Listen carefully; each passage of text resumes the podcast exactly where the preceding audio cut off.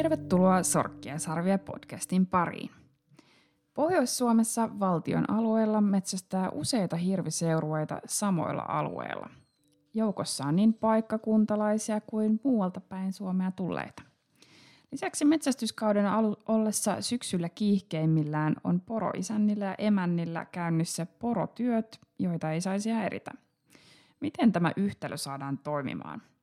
Tässä äänessä Johanna Helman Suomen riistakeskuksen viestinnästä ja vieraanani on kaksi rovaniemeläistä metsästyksen erityisasiantuntija Ville Viitanen Metsähallitukselta ja hirvitalousaluesuunnittelija Pirkka Peltonen Suomen riistakeskuksesta.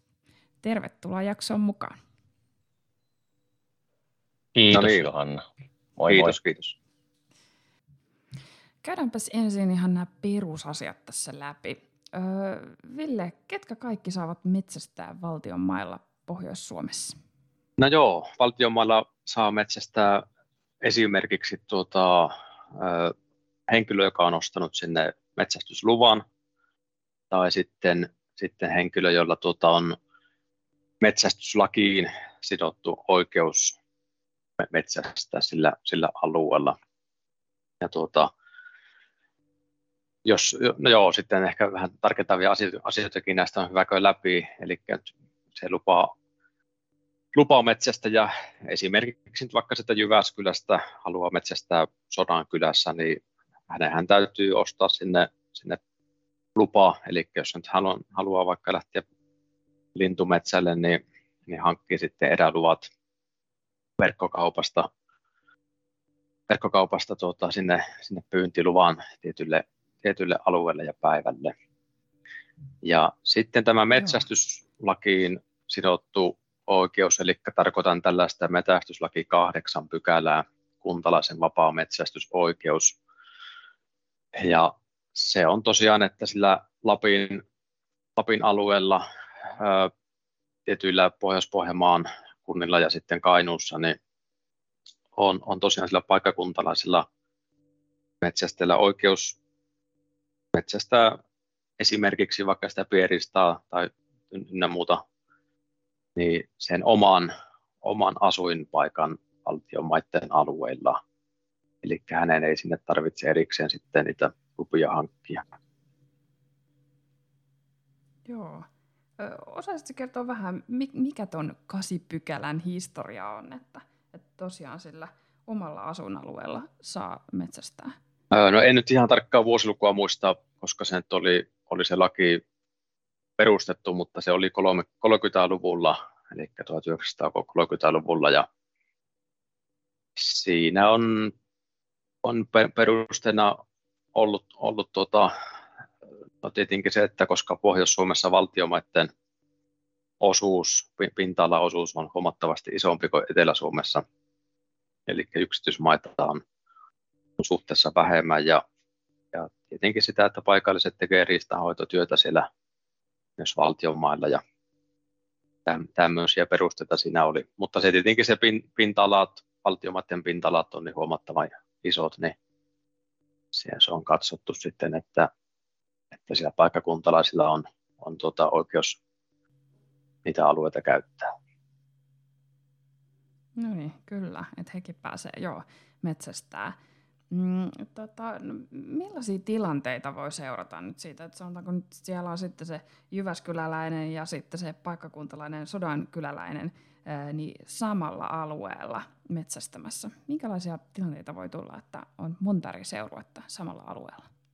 Öö, no joo, tietenkin siinä voi tulla monenlaisia tilanteita, että öö, kuinka hyvin on esimerkiksi öö, alueet tuttuja henkilöille, jotka siellä metsästää, tarkoitan niin kuin ulkopaikkakuntalaisia ja, ja sitten jos joku alueet on, on tietenkin sanotaanko su, suositumpia kuin toiset, niin siellä voi sitten tämmöistä jonkunlaista ruuhkaisuutta olla ilmassa, että, että tietenkin ihan näkee enemmän metsästäjiä sillä, sillä paikan päällä.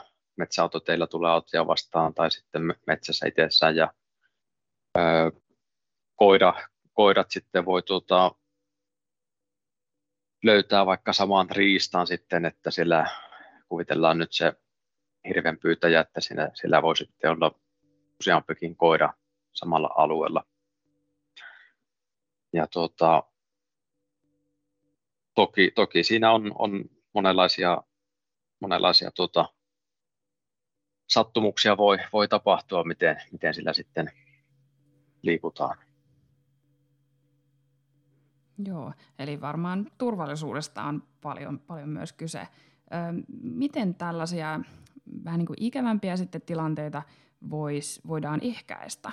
Että ollaan siellä samalla alueella ja on varmaan hyvä olla tietoinen, että ketä muita siellä nyt sitten liikkuu ja, ja pitää yhteyttä. No joo, niin kuin sanoit, sanoitkin, niin se turvallisuus on siinä oikeastaan se ykkösasia, että, että Pohjois-Suomessa on tietenkin se erikoisuus, että, että siellä nyt samalla alueella metsästää useita eri hirvi, hirviseurueita, eli siellä on paikkakuntalaisia ja ulkopaikkakuntalaisia, niin kyllä niin kuin sen turvallisuuden takia jo pitää heidän olla keskenään tekemisissä.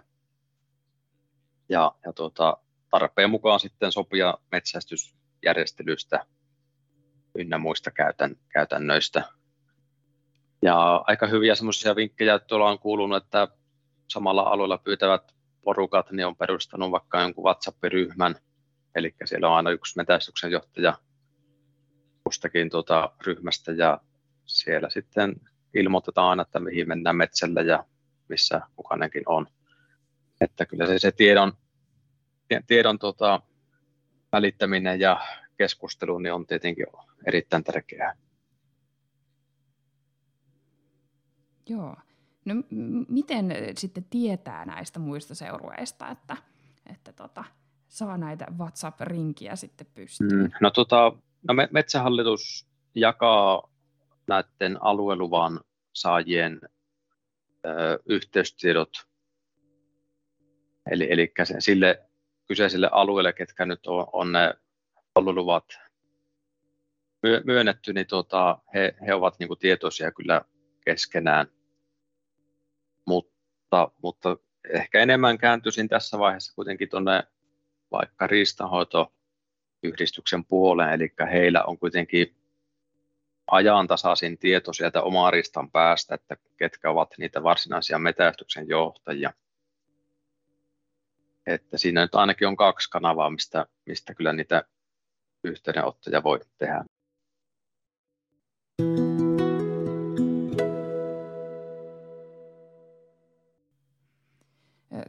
Selventäisitte vielä, että mitä eroa on alueluvalla ja hirviluvalla? No joo, tosiaan, eli jos valtiomaalle haluaa hirven pyyntiin, niin sille pitää hakea sitten tämä hirvenmetsästyksen aluelupa.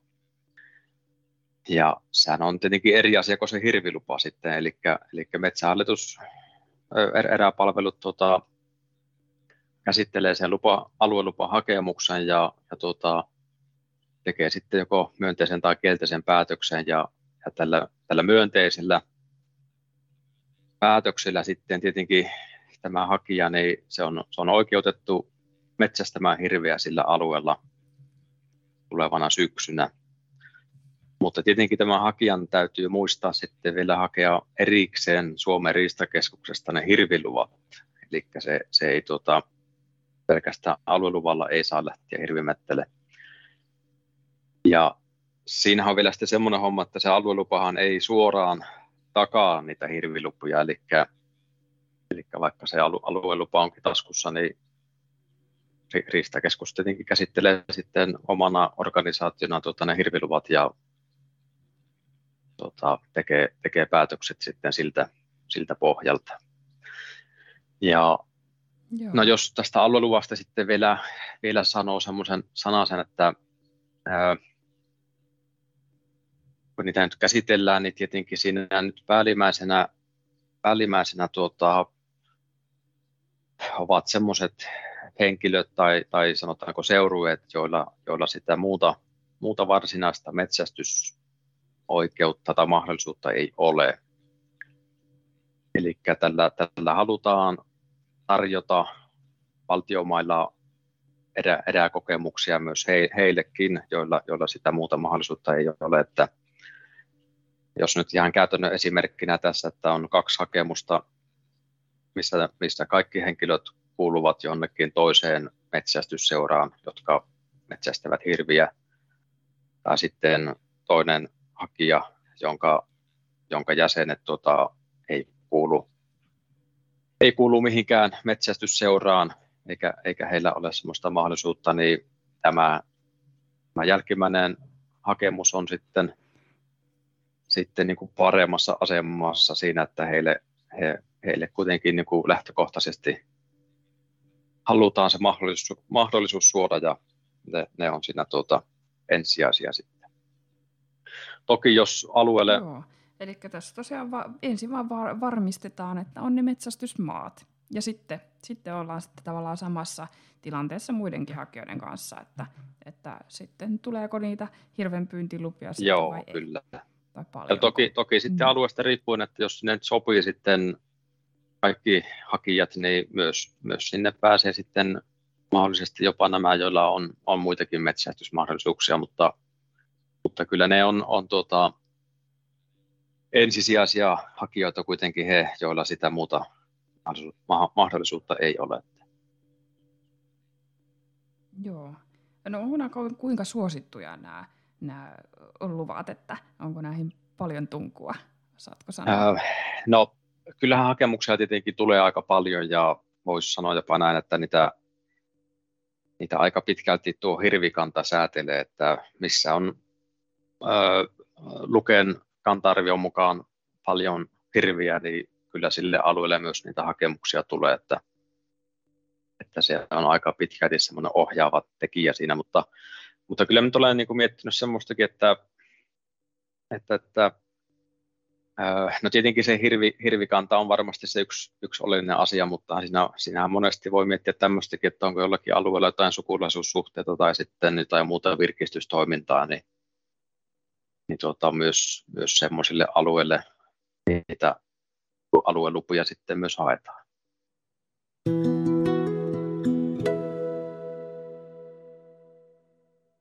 Puhutaanpa sitten vähän muistakin, ketä siellä, siellä metsällä voi kohdata, eli poroista. Kertoisitko Pirkka, millaisia porotoita on syksyisin käynnissä ja, ja miksi niistä olisi metsästäjän hyvä olla tietoinen? Joo, tota noin, hyvä tietysti lähtee liikkeelle niin kuin perusasioista. Eli siinä alku, alku, alkusyksystähän poroilla on tuo kiima-aika, eli niin sanottu rykimä.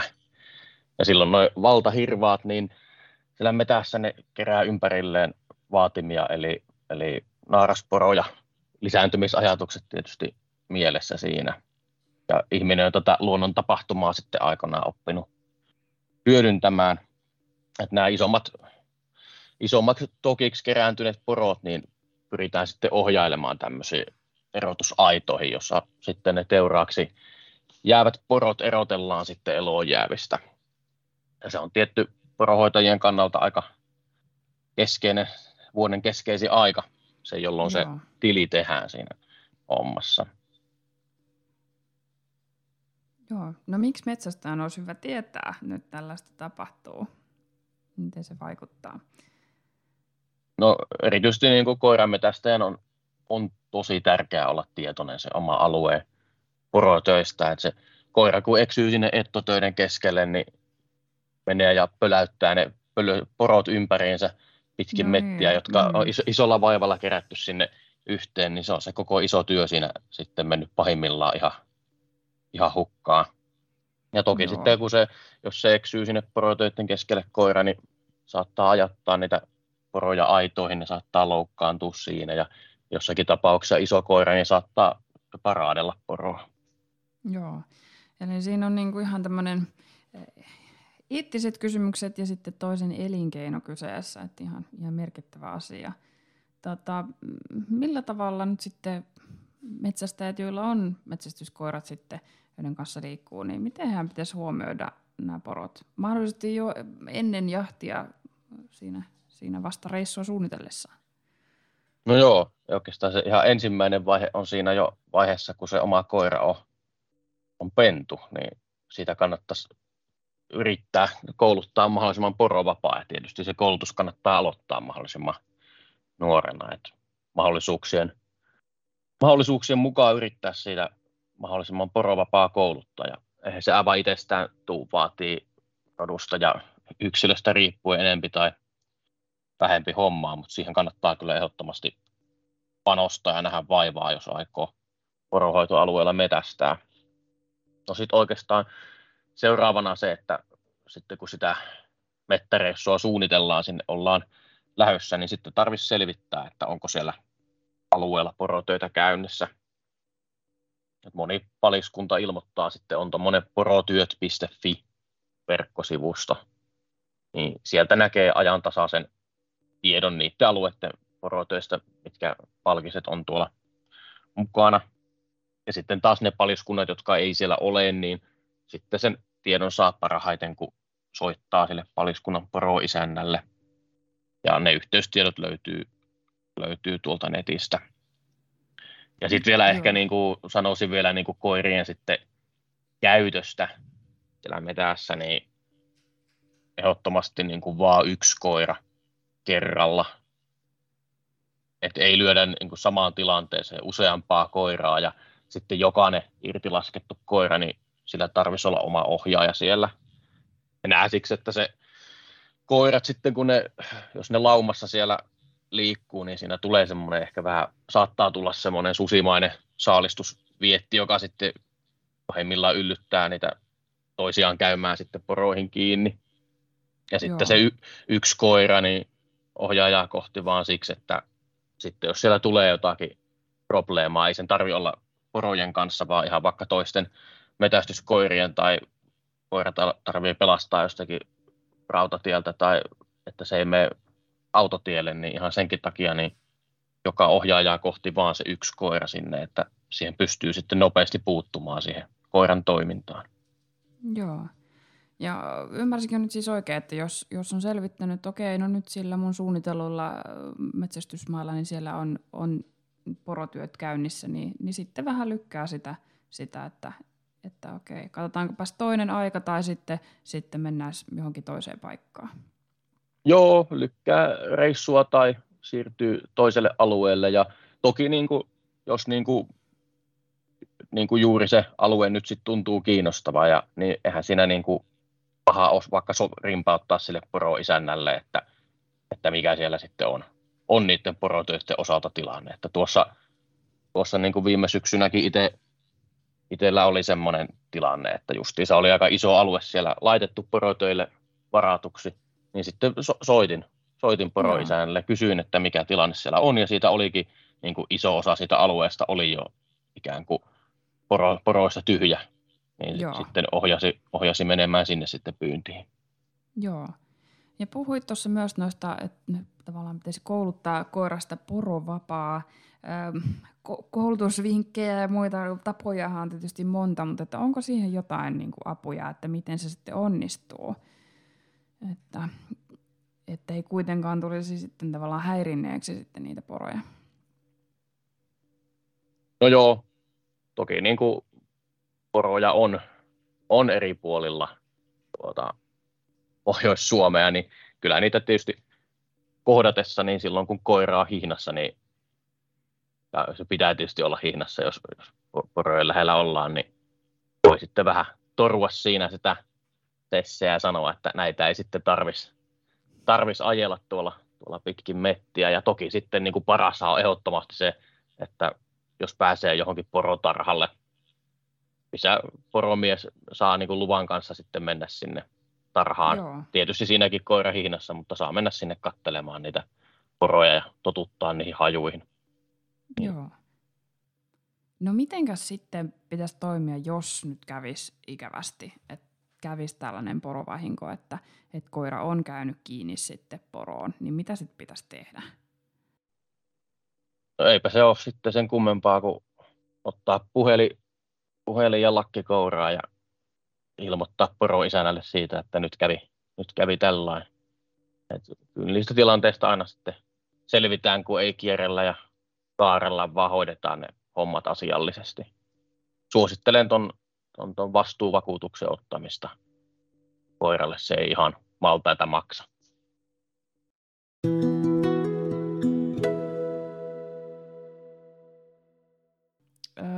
Pirkka, sä oot käsittääkseni selvittänyt tämmöisellä kyselyllä hirveän metsästyksen johtajien mietteitä eri puolilta Pohjois-Suomea.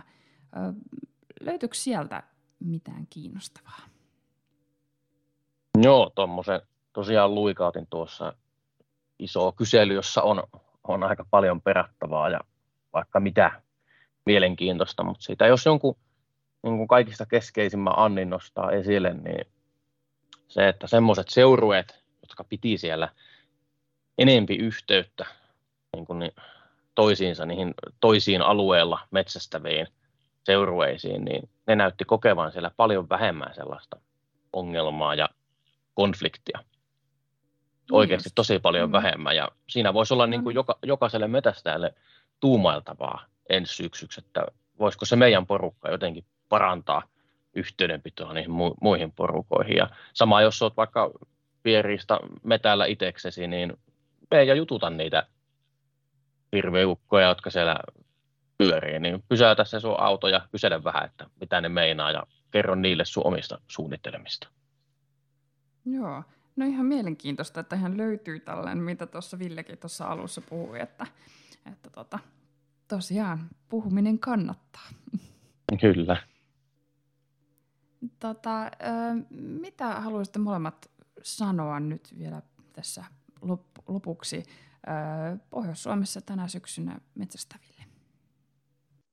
No joo, no mulla tulee semmoinen mieleen, että tietenkin näitä metästysreissuja suunnitellaan ja tehdään ja tuota, haluaisin kannustaa semmoiseen, että, että niin kuin, olisi vähän tämmöistä, niin kuin, miten se nyt sanoisi, niin kuin erään, eräänkäyntiä, eli tuota, siihen yhdistettäisiin vaikka kalastus, marjastus,